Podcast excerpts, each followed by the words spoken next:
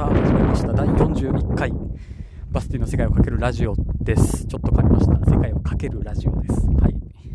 今日も聞いてくださってる方方ね約40分じゃない？約10分間。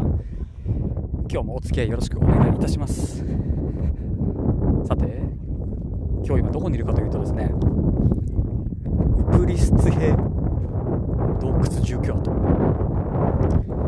飛び出しから車で1時間半ぐらいですかね。今日はレンタカーを借りてちょっと。毎度おなじみ高岡さんとお二人で。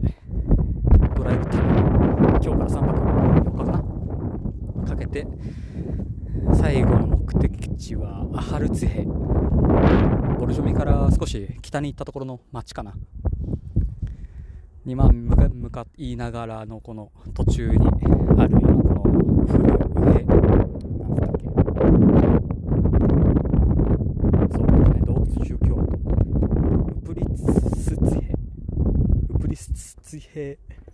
住居跡に今来ております。もうこっちに到着してなんだかんだ30分ぐらいかな。1時間ぐらい経ってますね。結構すごいですよ。ちょ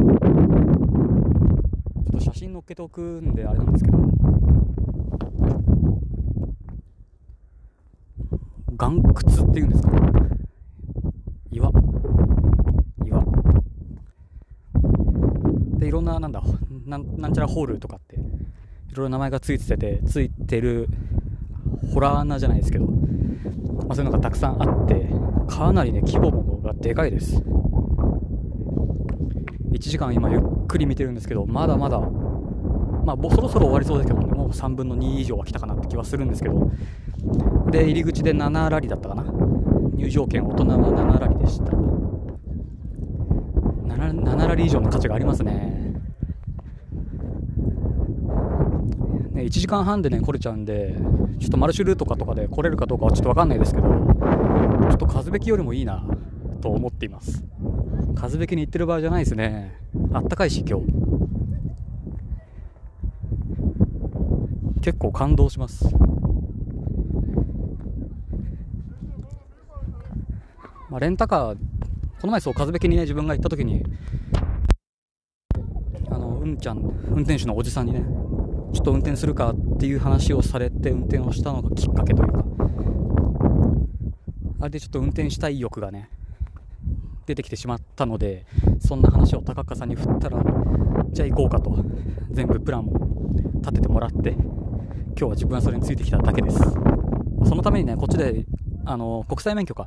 国際免許を日本の方で申請してないので運転できないかなと思ってたら大使館のねホームページを見るとその免許証を持っていけばそれの英語訳を作ってくれるとでその英語訳を、えー、まあ、飛び出しないジョージア内でジョージア語にこう変換してもらうとそれを持ってれば1年間その日から運転ができるそうです。まあ、その紙のね、発給に50ラリー、50ラリーね、かかりましたけど、まあ50ラリーでね、50ラリーだから、4、5、20、1500円、1800円とかか、まあぐらいなんで、まああれなんですけど、まあそれで一応ジョージア飛び出し。ジョージアで運転ができるんで、免許さえ持ってきてれば、なんとかなるとは思います。で、レンタカーが3泊4日で500ラリとかだったかな。1万8000円、まあ2万円ぐらい。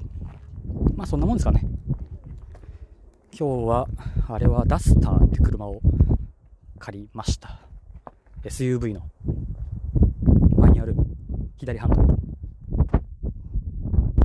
自分もさっき20キロ30キロぐらいかな20キロぐらいかまあ運転したんですけどいやー慣れないですね。怖い怖い本当に。左ハンドルでまあ右車線。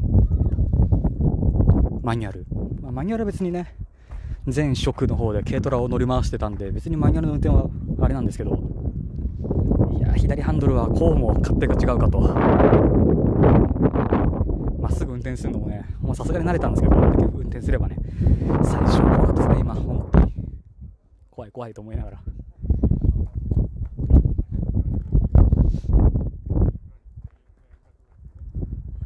飛び出市内を出るとすぐ田舎というかもう山道に入ってくるんですよねどんどんどんどん村が点々とあるだけでとかだったんで運転のしやすさはねあるんですけども信号ももちろんないし強いて言うならね犬と牛がすごいんですよ牛がいて牛とか避けながらね運転をしなきゃいけないとか。でまあね道路も舗装はされてるんですけど穴だらけみたいな。そんなのもこう避けながら車幅感覚をねちょっとずつ覚えながら感じながら、まあ、運転をして今日はここまで。まだねアハレツヤンのまではもうちょっとあるんですけどもう手前にあるねゴリの町のちょっと手前かな？飛び出しから来ると。まあ1時間半ぐらいかけてここまで来ました。今見てる景色が本当にめちゃめちゃ綺麗です。まだ雪もないしね今日は。12月。入ってないですね。11月10日。11月10日の今お昼の1時ですけど雪ないしあったかいしちょっと最高ですね。観光地観光ね本当なんだ。えっとすごい観光地なんですけどそんなに観光客もいないしヨーロッパの観光地といったら押し売り。ねすぐにあれはなんだこれはどうだってね。いろんな手が来るんですけど全く1人もいないです。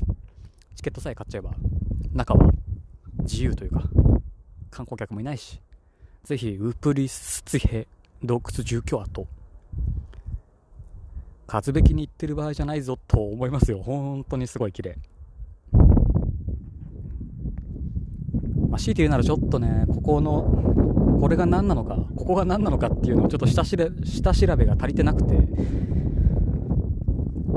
その下調べをね、してくればよかったなと、今思ってます。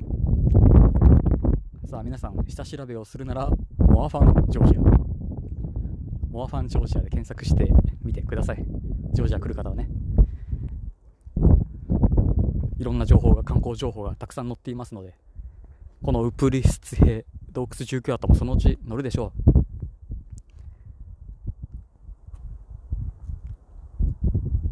モアファンジョージア。まあ覗いてみてください。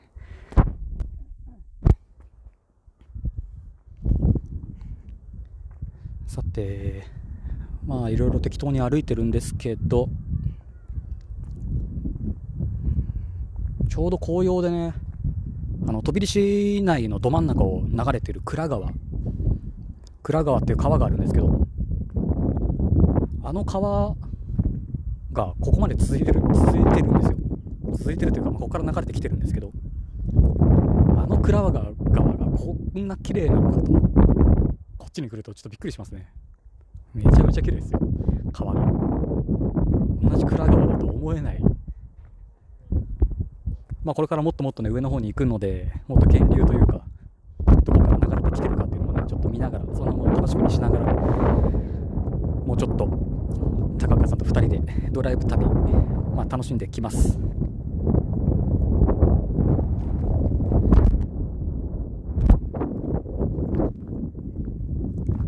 さてまあちょっと早いですけどやめときましょうか。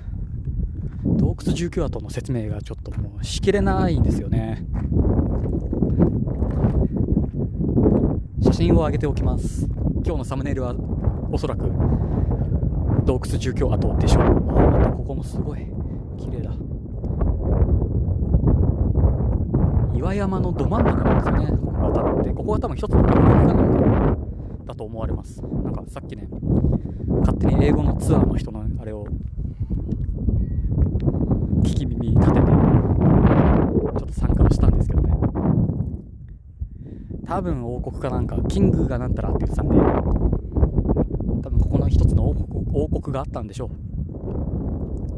う。さあその歴史はモーファンジョージアでということで今日はこの辺で終わっておきます。なんか感想と写真見て綺麗綺麗だねとかでもいいんで適当に感想とお待ちしてますので「ハッシュタグセカラジ」カタカナセカラジか、まあ、リプランか。もちろんアンカーの方でボイスメッセージもお待ちしてます。よろしかったら適当に感想等お寄せいただけたらなと思います。ということでまた次回ドライブ旅編パート2があるでしょう。また次回そのパート2編でねお会いしましょう。またね。